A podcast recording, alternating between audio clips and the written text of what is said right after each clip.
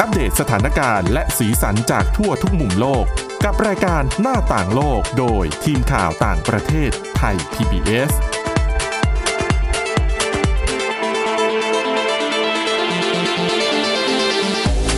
สวัสดีค่ะ ต้อนรับคุณผู้ฟังเข้าสู่รายการหน้าต่างโลกนะคะ มาอัปเดตสถานการณ์และสีสันจากทั่วทุกมุมโลกกับทีมข่าวต่างประเทศไทย PBS ค่ะ พบกันทุกวันจันทร์ถึงศุกร์นะคะ กับทีมข่าวต่างประเทศของเรา วันนี้อยู่กันกับคุณทิพย์ตะวันธีรนัยพงศ์ดิฉันวินิษฐาจิตกรีค่ะ สวัสดีค่ะ อ่ะ เรื่องแรกวันนี้จะพาไปลอยทะเลไหม ไปลอย ไปล ล อ อยยไปไกลๆหน่อย ไกลมากทีเดียวนะ ใช่ เรื่องนี้อยู่ในประเทศกรีซนะคะ คือมีนักท่องเที่ยวคนหนึ่งเป็นชาวนิวซีแลนด์ค่ะ เธอลอยอยู่กลางทะเลนานถึงสองวันนะคะ ลอย คื ทำไมอะ ไม่ไม่ได้ลอยคอนะ ลอยอยู่ในเรือเล็กๆก็เหมือนเรือบดอะ เป็นเรือพาย ใช่ อยู่สองวัน แต่ ทำไม รอดชีวิต ถึงไปลอยอย่างนั้น เดี๋ยว ต้องเล่าเอานี้เล่า ต้องเท้าความกันก่อน ตั้แต่เล่าตั้งแต่ต้นก่อนค่ะ เธอคนนี้นะคะเอ่อชื่อว่าคูชิล่าสเตนค่ะ อายุ 45 ปีเป็นชาวนิวซีแลนด์นี่แหละ แล้วเธอเนี่ยก็ถูกขอความช่วยเหลือจากชายชาวอังกฤษคนหนึ่งที่เขาไม่ได้เปิดเผยชื่อนะคะ ว่าชื่อว่าอะไร แต่ว่าสื่อหลาย ๆสำนักเนี่ยเรียกคุณผู้ชายคนนี้ว่าชื่อคุณไมค์ค่ะ ค่ะ คือคุณไม้เนี่ย เขามีเรือเรือยอร์ช แล้วก็อยากจะย้ายเรือนะ คือ คือกรีซเนี่ยก็เป็นเป็นประเทศที่มีเกาะเยอะ อืม แล้วก็คนก็มักจะแบบล่องเรือไปที่นั่นใช่ไหมคุณไม้เนี่ยเขาก็มีเรือยอชค่ะ แล้วเขาก็จะย้ายเรือของเขาเนี่ยที่อยู่ทางตอนใต้ของตุรกีไปที่เอเธนกรุงเอเธนของกรีซ อืม ก็อาจจะไม่ค่อยมีฝีมือในการล่องเรือเท่าไหร่ ก็เลยไปขอความช่วยเหลือจากคุณสเตนนะคะ ซึ่งเธอเนี่ยเป็นมีอาชีพเป็นกะลาสี อ่ะ อยู่แล้ว ก็ก็คือมีความสามารถในการล่องเรือแหละ อืม ก็ไปช่วยเพื่อนค่ะ แต่ระหว่างที่กำลังเดินทางอยู่เนี่ยปรากฏว่าเธอก็รู้สึกว่าโอ้ยอยู่แต่บนเรือ เมื่อยล้าเหลือเกิน อยากจะไปยืดเส้นยืดสาย อ่ะ ก็เลยเอาเรือบดลำเล็กๆอะค่ะ ที่เหมือนเป็นเรือช่วยชีวิตอะ เรือกู้ชีพใช่ไหม เออ แบบเวลาถ้าสมมติเรือจะจมอย่างเงี้ยก็จะได้เอาเรือเล็กอันเนี้ย อ่ะ ออกไปพายเพื่อขึ้นฝั่งเข้าฝั่ง เพื่อเหมือนแบบช่วยชีวิตอะเออ นึกถึงไททานิก ประมาณ ที่มี นั้น เรือบด นั่นแหละเรือบดลำเล็ก ๆ เธอก็เลยอ่ะคว้าเรือ เอาไปพายเล่น คือเล่น ก็ ใช่ไหม จะพายเออพายยืดเส้นยืดสายแบบแถวๆนั้น แบบออกกำลังกายไง โอเค เออ แต่ปรากฏว่าเจ้ากรรมพายเมื่อวันวันศุกร์นะคะวันศุกร์ไปพายจะเล่นสวย อืม ๆ เจ้ากรรม ทำไม้พายหล่น นี่เหมือนในการ์ตูนเลยนะ เออ ไม้พายหล่น ใครจะคิดทำไม้พายหล่นอ่ะ จั ต บ ก มือพายก็ไม่ ไหว ไม่ได้สิ แล้วกรรมซ้อนกรรมเข้าไปอีก กระแสลมมาค่ะ พัดเรือ ออกไปที่ทะเล โอ้โห จบกันเลยทีนี้ เรือจิ๋วจิ๋วๆของเธอ ใช่ก็เธอกะว่าเธอจะมาพายเล่นไงเธอก็ไม่ได้เตรียมอะไรมาเลยไงก็มีแค่ไม้พายของเธอ กับขนมอยู่สองสามเม็ด หรือเปล่า ขนมด้วย ลูกอมลูกอม คือเหมือนติดกระเป๋ามาลูกอม อ่า ติดกระเป๋ามา ก็ไปไปพายเล่นชมวิวไงเออ ก็คราวนี้โดนพัดออกไปกลางทะเลนะคะ กลับไม่ได้ อืม ทำยังไง เธอก็เขียนชื่อของของคุณแม่เธอนะคะ แล้วก็รายละเอียดเกี่ยวกับที่อยู่ของเธอ แสดงว่ามีปากกา ใช่ คือเธอกะว่าเธอไม่รอดแน่ๆอะ อืม ยังไงเธอก็ไม่รอดอ่ะ เพราะว่าเธอแบบลอยไปไกลแล้วอ่ะ โอ้โห จนกระทั่งคือเธอไปออกไปพายเล่นวันศุกร์ใช่ไหมคะ เช้าวันเสาร์เจ้าของเรือคุณไมค์เนี่ย ตื่นมาตอนเช้าไม่เห็นเธอกลับมาไง อ่ะ ก็เลยเอารู้แล้วล่ะว่ามีปัญหา ก็เลยแจ้งเจ้าหน้าที่เอ่อชายยามชายฝั่งของกรีซค่ะ ก็ช่วยกันออกตามหานะคะ ก็มีระดมกำลังเจ้าหน้าที่มีเรือ เรือกู้ภัยหกลำ ค่ะ เฮลิคอปเตอร์ แล้วก็มีโดรนสำรวจใต้น้ำด้วยนะ โ คือเผื่อว่าเธอแบบโดนจมไง จม เออ ก็ออกสำรวจการจนกระทั่งเจอเธอนะคะ วันวันอาทิตย์ สองวันผ่านไป ใช่ คือรู้ไหมว่าเธอกินอะไรถึงทำให้เธอรอดชีวิตมาสองวัน ไอ้ที่ติดกระเป๋ามาใช่ไหม ใช่ลูกอมค่ะ ก็คือน้ำตาล เออ คือไม่น่าเชื่อ คือถือว่าเป็นเป็นคนที่มีความโชคดีในความโชคร้าย อ่า อมลูกอมจนรอดชีวิตนั่นเอง ก็คืออย่างน้อยร่างกายก็แบบไม่ขาดพลังงาน ใช่ เธอบอกว่าคือตอนพบเธอเนี่ย เธอเอาถุงพลาสติกอะค่ะห่อตัวไว้เพื่อให้ละร่างกายอบอุ่น แล้วก็มีกระเป๋าเป็นกระเป๋าสีแดงอะสวมไว้บนหัว คือเวลาใครเนี่ย เหมือนแบบ ผ่านไป คือเธอกะ ผ่านมา ว่าจะต้องมีคนออกมาตามหาแหละ แล้วก็ถ้าเห็นสีแดง ๆ อยู่กลางทะเลเนี่ยอาจจะเหรู้ว่ามีคนอยู่ตรงนี้ไงแล้วก็อีกอย่างหนึงคือเอากระจกอะค่ะ กระจก จกเงา กระจกเงาเออมาสะท้อนแสงอะไรเงี้ยเผื่อที่ว่าคนที่ผ่านไปผ่านมา อาจจะแบบไกลๆมีแบบแสงไปถึง เห็น อะ แว๊ ไร บๆ เงี้ยเออ อาจจะหันมาสนใจเธอนะคะ จุดที่พบตัวเธออะเขาบอกว่าห่างจากเกาะคือห่างจากฝั่งอะนะเกาะครีตของเอ่อกรีซไปทางตอนเหนือไกลไปออกไป 101 กิโลเมตร มันลอยไปไกลขนาดนั้น จริ สองวันแหละมันก็นานอยู่ ใช่ก็ถือว่าโชคดีค่ะ ที่เธอรอดชีวิตมาได้ครั้งนี้อะนะคะ โอ้โห โชคดีมากจริง เพราะว่านึกภาพลอยกลางทะเลเนี่ยน้ำก็ดื่มไม่ได้ ๆ ใช่ การดื่มน้ำทะเลเข้าไปยิ่งจะทำให้เราเนี่ย เสียชีวิตไวขึ้นเนื่องจากเกลือ ยิ่งทำให้เราขาดน้ำแล้วก็อาหารก็ ก็พอช่วยมาได้ เธอให้สัมภาษณ์กับสื่อท้องถิ่นว่ายังไงรู้ไหมคะ ค่ะ เธอบอกว่าฝากข้อความไปถึงคุณแม่ค่ะ อ่ะ ยังเหลือลูกอมอีกเม็ดนึงนะคะ คุณแม่ เดี๋ยวเอากลับไปฝาก นี่ต้องเก็บขึ้นหิ้งเลยนะ ลูกอมเนี่ย เป็นบทเรียนว่าต่อไปนี้เราจะไปไหน เราต้ต้อ อง ง พกนิดนึง ลูกอม เออ พลัง ต้อง งาน ระมัดระวังด้วยนะคะไปทำอะไรคนเดียว บางทีเธออาจจะมองว่าแบบเอ้ยตัวเองมีประสบการณ์สูง อาจ เนาะ จะไม่คิดว่าไม้พายจะ เอ ร่วงอะ อ ใครจะคิดว่าเรื่องแบบนี้จะเกิดขึ้นได้ นะ ก็ต้องตั้งอยู่บนความไม่ประมาท พูดถึงเรื่องเฉียดตาย ก็ถือว่าเฉียดอยู่นะ อืม กลไกของสมองเราก็มีเรียกว่าทำให้เรา เขาใช้คำว่าทำให้มนุษย์ลืมตายได้ ไม่ได้บอกว่า ไม่ได้บอกว่ากล้าบ้าบิ่นจนลืมตายนะแต่หมายถึงว่า ความคิดเรื่องของการเสียชีวิตเนี่ย ค่ะ หลายคนอาจจะเรื่อง อาจจะหลงลืมเรื่องนี้ไป คือปฏิเสธไม่ได้แหละว่าทุกคนเนี่ยรู้ว่าตัวเองจะต้องตายใช่ไหม อืม แล้วก็อาจจะมีคิดอยู่บ้าง ค่ะ แหละว่าอาจจะเป็นจะเกิดขึ้นยังไงอะไรยังไง อ่า แล้วแต่คน แต่สังเกตไหมว่า หลายคนอาจจะหลงลืมความจริงข้อนี้ไปเสมอ คือพยายาม คือรู้ ไม่คิดถึงมันหรือเปล่า อ่ะแต่ต้องดูว่าทำไม รู้แต่ทำไมถึงไม่ได้แบบเป็นทุกข์หรือเป็นกังวล เขามีสาเหตุมีคำอธิบาย ก็คือว่ากลไกการทำงานของสมองเนี่ยแหละ มันทำให้มนุษย์เราเนี่ยรู้สึกว่าความตายเป็นเรื่องไกลตัว แล้วก็รู้ว่าทุกคนต้องตายก็จริง แต่จะไม่รู้สึกว่ามันเป็นเรื่องของตัวเอง อืม จะรู้สึกว่ามันเป็นเรื่องของ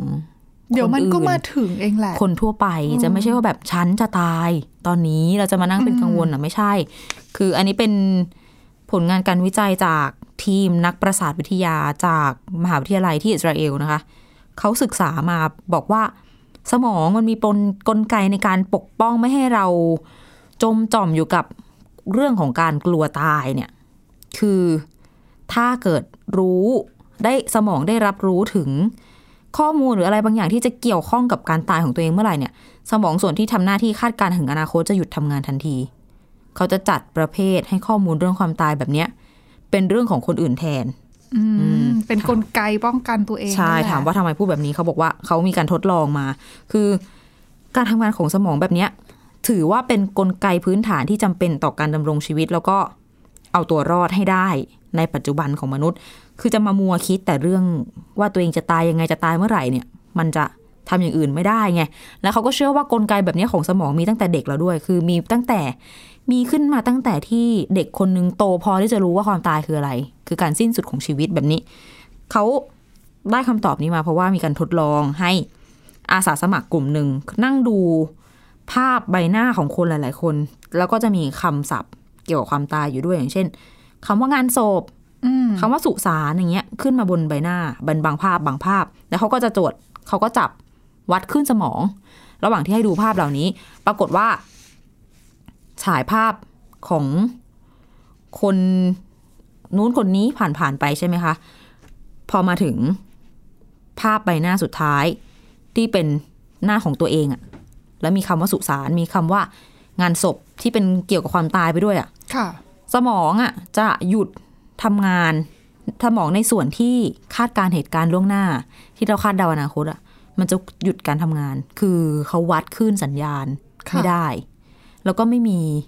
สัญญาณของความประหลาดใจเกิดขึ้นด้วย ถ้าเปรียบเทียบกับการที่ตอนที่ดูหน้าคนอื่นอ่ะ แล้วก็มีข้อความเกี่ยวกับความตายขึ้นมา สมองจะส่งสัญญาณแสดงความประหลาดใจออกมาบางเป็นเป็นบางครั้งบางคราว อืมคือพอเราได้เห็น คุณหรือเปล่า พอเราได้เห็นหน้าใช่ไหม ค่ะ ถ้าเห็นเรื่องของความตาย พอเราได้เห็นหน้าคนถัดไปก็จะเกิดความประหลาดใจขึ้นบ้าง ค่ะ ตามสไตล์เราดูภาพหน้าหลายๆนะหน้าเกิดขึ้น อ่า ปรากฏพอเป็นหน้าตัวเองอะ่ะ มันไม่ประหลาดใจละคือสมองมันเหมือนชัดดาวน์อะปิดตัวเองไม่ให้คิดถึงเรื่องความตายของตัวเอง เขาเลยบอกว่าเนี่ยเป็นนกลไกที่ปกป้องเราจากเรื่องของ เรื่องที่จะคิดถึงความดับศูนย์ของตัวเองเนี่ย ถือว่าเพราะมันเป็นเรื่องที่เป็นภัยต่อการมีชีวิตอยู่ แล้วก็ความพยายามในการเอาตัวรอดของมนุษย์เรา คือแน่นอนว่าเอาจะบอกว่าเอาเหตุผลมาเถียงว่า เออ จะไม่ตายเนี่ยมันไม่ได้หรอกใช่ไหม อืม แต่สมองมันก็เลือกที่จะหยุดความคิดนั้นแทนทำให้มันกลายเป็นเรื่องของคนอื่นแทน เพื่อปกป้องตัวเอง อืม นี่คือความมหัศจรรย์ของสมอง แต่เขาก็บอกเหมือนกันว่า เป็นไปได้ว่าในอนาคตเนี่ย คนในสังคมสมัยใหม่เนี่ยอาจจะกลัวตายกันมากขึ้นกว่าสมัยก่อนนะ เพราะว่าด้วยความที่สังคมการแพทย์อะไรมันมันดี ดีขึ้ ขึ้น น แล้วเราก็อยู่กับคนป่วย อยู่กับคนชรามากขึ้น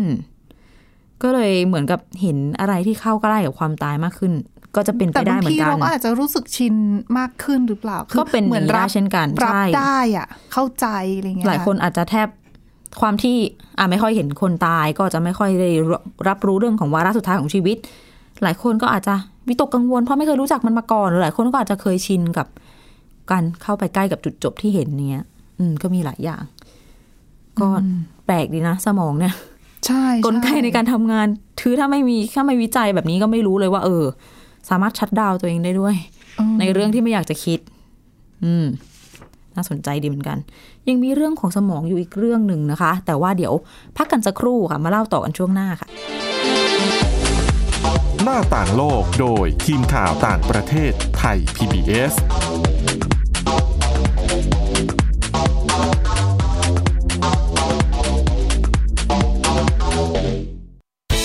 ที่คุณอย่ามาถามอะไรที่เซิร์ชเจอใน Google เออ ถามกูรูในสิ่งที่ Google ไม่มี t c a s คีย์เวิร์ดสำคัญเลย ครับ t c a s คือระบบการคัดเลือกค่ะ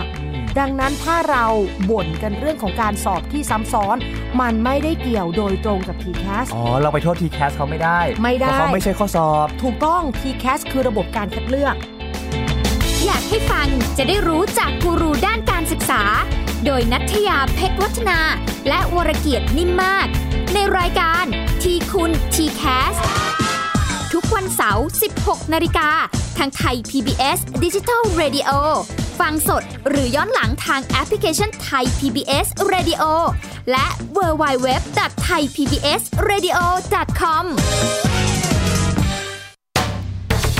แชร์ให้รู้ทุกเรื่อง เตือนให้รู้ก่อนตกเป็นเหยื่อกับภัยในสังคมที่ต้องผจญในรายการ ผจญภัย ทุกวันอาทิตย์ 12 นาฬิกา 30 นาที ทางไทย PBS Digital Radio ฟังสดหรือย้อนหลังที่แอปพลิเคชันไทย PBS Radio และ www.thaipbsradio.com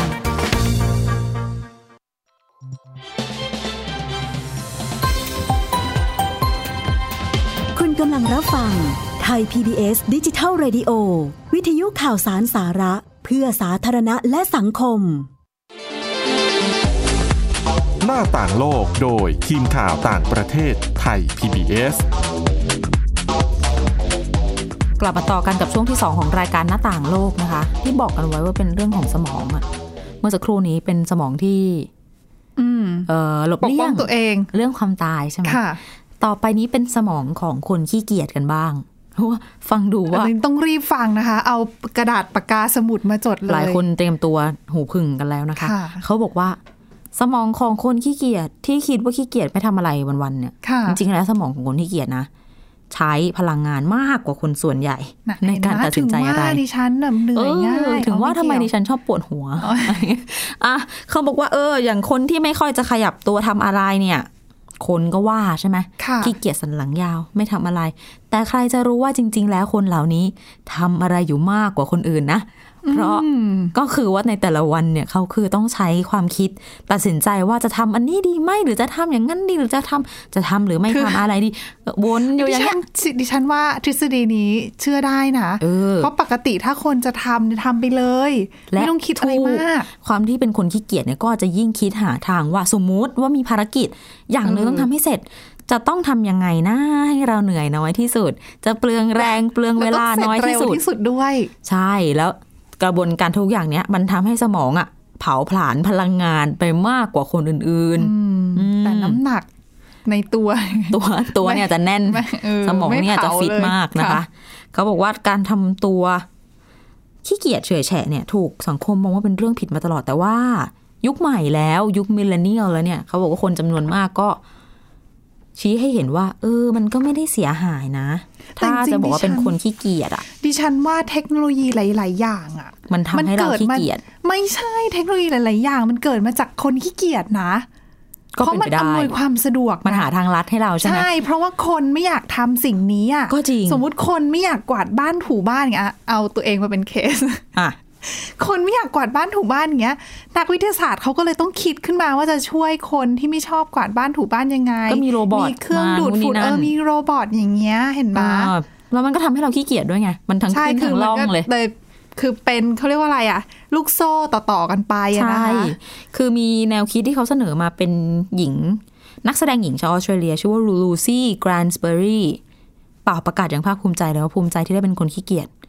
ขอรณรงค์ด้วยว่าให้คนอ่ะ คิดกันใหม่นะ คือ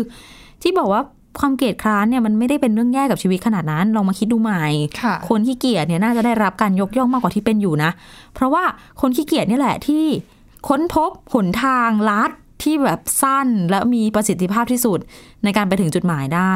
อย่างเรื่องทำงานบ้านที่คุณทิพย์ตะวันบอกเธอก็เหมือนกัน อย่างเช่น สมมติเธอจะล้างห้องน้ำเธอก็ไม่ใช่ว่าอยู่ๆจะลุกไปล้างห้องน้ำก็คือต้องล้างไปด้วยอาบน้ำไปด้วย เออ ประหยัดด้วยนะแบบ ใช่ นี้อะ อีกอย่างหนึ่งคืออะไรซักผ้า ค่ะ อยากจะให้ผ้าแห้งทำไงคะ เป่าผมสิคะ อาบน้ำมาเสร็จหัวเปียก เออ เป่าผมแล้วเป่าเสื้อไปด้วย เสื้อจะได้เรียบ อันนี้ ไหม ไม่เคยคิด ไม่ต้องรีดอีก อ๋ออั อันนี้ที่ฉันสงสัยว่ามันจะเรียบจริงไหมฉัน ไม่ ไม่ แต่ ค่อยแน่ ดิฉั ใจ ว่าถ้ามันมันถ้าเราแขวนอะ ถ้าแขวนไว้ แล้วก็ ใช่ไหม ร้อนพอสมควรสำหรับลม ชื้น ที่ ชื้ เป่าน ๆอยู่ ใช่ดิฉันว่าน่าน่าจะช่วย อาจ ได้ จะเปลือง นะ ไฟนะ อัน นี้ อ่ะ ไม่แต่ดิฉันเคยรู้มาว่าวิธีแบบทำให้ผ้าเรียบโดยที่แบบ เราอาจจะไม่ต้องไม่ต้องรีดอะ อืม ก็คือถ้าเราอาบน้ำอุ่นใช่ไหมคะ ให้เอาผ้าไปแขวนเอาไว้หลังจากที่เราอาบเสร็จ เพราะว่าในห้องน้ำอะมันจะแบบชื้นๆ มันมีไอ้ ร้อนๆอะ น้ำ เออไอ้น้ำมันจะทำให้ผ้าคือ นี่ต้องบอกก่อนว่าเป็นกรณีที่ผ้าไม่ได้ยับมากนะคะ ค่ะ อถ้าผ้ายับแบบ ผ้ายับ เหมือนอัด ก็ไม่ ก ต้อง รีบอะ ก็ไม่ต้องสืบ ดิดิฉันว่าอย่างนั้นไม่ช่วย สำหรับดิฉัน รี เสื้อ ด จะเปียกแทน รีด เพาะห้อง ก็ น้ำ ไม่ เล็ก ช่วย อ๋อ เอาหลังหลังอาบน้ำสิช่วยได้ เข้าไปแขวนใช่ไหม เออ อ่ะกลับมาที่เรื่องความขี้เกียจ คือบอกว่าให้มองใหม่นะว่าความขี้เกียจเนี่ยเป็นคุณสมบัติเชิงบวก เพราะว่าคุณจะจัดลำดับความสำคัญของสิ่งต่างๆ ได้ดีขึ้น แล้วก็ประหยัดพลังงานด้วย อืม อืม จริง อย่างยกตัวอย่างแนวคิดของคนระดับโลกอย่างเช่นบิลเกตส์ที่เคยบอกเอาไว้ว่า เขาจะเลือกคนขี้เกียจมาทำงานที่ยากที่สุด เพราะว่าคนพวกเนี้ยจะหาหนทางที่ง่ายที่สุดที่ทำให้งานสำเร็จ ซึ่งก็คือไปใช้คนอื่นทำอีกทีนึง ไม่รู้อันนี้ไม่รู้แล้วว่ายังไง แต่ว่าอย่างที่คุณทิพย์ตะวันบอกตรงกันเลยว่า สิ่งอำนวยความสะดวกส่วนใหญ่อะถูกคิดขึ้นเพราะความขี้เกียจทั้งนั้นแหละ แต่ดิฉันว่าอย่างหนึ่งที่บิลเกตลืมพูดไป ก็คือ คือถ้าคุณจะขี้เกียจได้คุณต้องเก่งด้วยไง ถ้าขี้เกียจแล้วไม่เก่งก็จบใช่ไหม ใช่ คือถ้าคุณขี้เกียจแล้วเนี่ยโอเคไม่เป็นไร แต่ถ้าคุณ คือถ้าคุณขี้เกียจแล้วคุณเก่งด้วยเนี่ย คุณจะสามารถคิดหาวิธีที่สั้นที่สุดดีที่สุดมีประสิทธิ ใช่ ภาพ แต่ มีประสิทธิภาพมากที่สุด แต่ถ้าคุณคิดไม่ได้เนี่ย ถ้าขี้เกีย มัน จ อีกเรื่องหนึ่งอะ แล้วทำไม่ได้ก็คือจบ เออ อ่า แนวคิดของคุณลูซี่ที่บอกเนี่ยก็คือไม่ได้เป็นแค่เรื่องขำขันที่คุยกันเล่นๆเท่านั้นนะคะ มีงานวิจัยทางประสาทวิทยามารองรับด้วย มี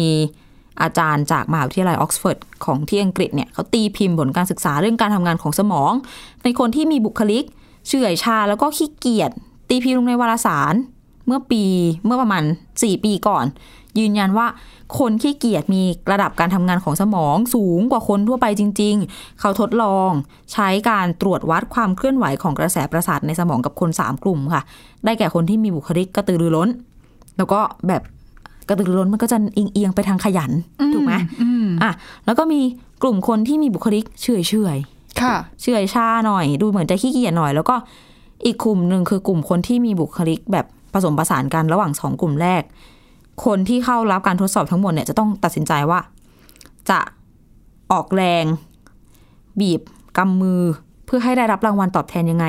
ที่ผู้วิจัยเสนอให้เขาจะเปลี่ยนคือเขาจะให้กำหนดว่าบีบแรงเท่านี้จะได้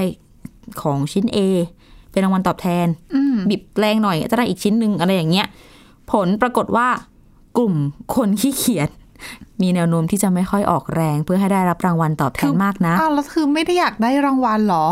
ไม่ผลสแกนการทำงานของสมอง ระหว่างที่เขาคิดเนี่ย ค่ะ ปรากฏว่าในระบบประสาทนะ มีการใช้ความเคลื่อนไหวและพลังงาน ต่างๆนานาไปเพื่อที่จะตัดสินใจแล้วก็วิเคราะห์ว่า จะเอาดีหรือไม่เอาดีเออนะนั่ ข น อ แห ง ละ ชิ้นนี้อะไรอ เมื่อย่าง เที งี้ ยบกับคนกลุ่มอื่น ที่ไม่ใช่คนที่อาจจะไม่ได้มีนิสัยในขี้เกียจเกียจคร้านมากสักเท่าไหร่ ก็เลยไปสอดคล้องกับแนวคิดที่บอกว่า คนขี้เกียจอะใช้ความคิดมาก เพื่อที่จะไม่ต้องลงมือออกแรงในการทำสิ่งต่างๆ เยอะ แต่ไม่แน่เขาอาจจะคิดนะ เอ๊ะอยากได้ของชิ้นไหนอะไรเงี้ย จะออกแรงดีไหมคุ้มหรือเปล่า ใช่ก็อ้าวถ้าเกิดว่าคุณไม่ได้ขี้เกียจคุณก็ทำไปสิถูกปะไม่ต้องมานั่งคิดลังลังเล ไม่แต่จริงๆคนที่ต้องออกแรงอาจจะต้องคิดนะเขาเขาได้ของแค่ชิ้นเดียวหรือเปล่าล่ะ ได้ห คุ้ม ลาย ไหม ชิ้น ที่ เนี่ย จะออกแรงอย่างนี้หรือเปล่า ไม่ถ้าแบบสมมติว่าออกแรง A B C D ก็จะได้ของ A B C D แบบ อ่า ทั้งหมดเลยหรือเปล่าหรือว่ายังไงอะไร หรือ เงี้ จะ ย ได้ยังไงดียังไง ถึงจะคุ้มยังไงจะไม่คุ้ม เออ ก็นั่งคิดกันเนี่ยนะคะเออก็น่าสนใจเหมือนกันนะ จากที่บอกว่าการขี้เกียจนี่ไม่ดี กลายเป็นว่า อาจจะดีก็ได้นะ อืมแต่จริงๆดิฉันว่าโลกเราก็ขับเคลื่อนด้วยความขี้เกียจพอสมควรนะคะ ไม่งั้น นำมา ค ซึ่ ง ง ไม่มี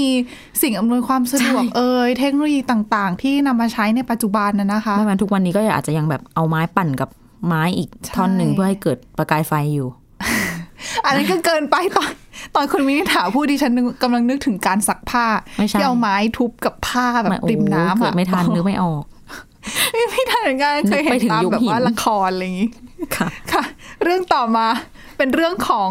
จะเรียกว่าความขี้เกียจก็ไม่ไม่เชิงซะทีเดียวนะคะ คือเด็กๆ สมัยเด็ก ๆ เคยมาแบบแอบวาดรูปในห้องเรียนอย่างเงี้ย ก็ขยุกขยิกตามหนังสือเรีย เอน อจริง ๆ เพราะว่า ก็มี เรียนไม่รู้ บ้าง เรื่อง ไม่ได้เพราะ เบื่ออ อะไรเพราะว่าเออ ไม่รู้จะทำอะไรอะไรอย่างเงี้ย ฟังไม่ สติหลุ รู้ ด เรื่อง นั่น ก็ เอ แบ ง บนั่งวาดรูปเล่นอะไรอย่างงี้นะคะ เขียนข้อความส่งเพื่อนอะไรอย่างงี้ เด็กชายอายุ 9 ขวบคนนี้ในประเทศอังกฤษค่ะ ชื่อโจเวลส์ก็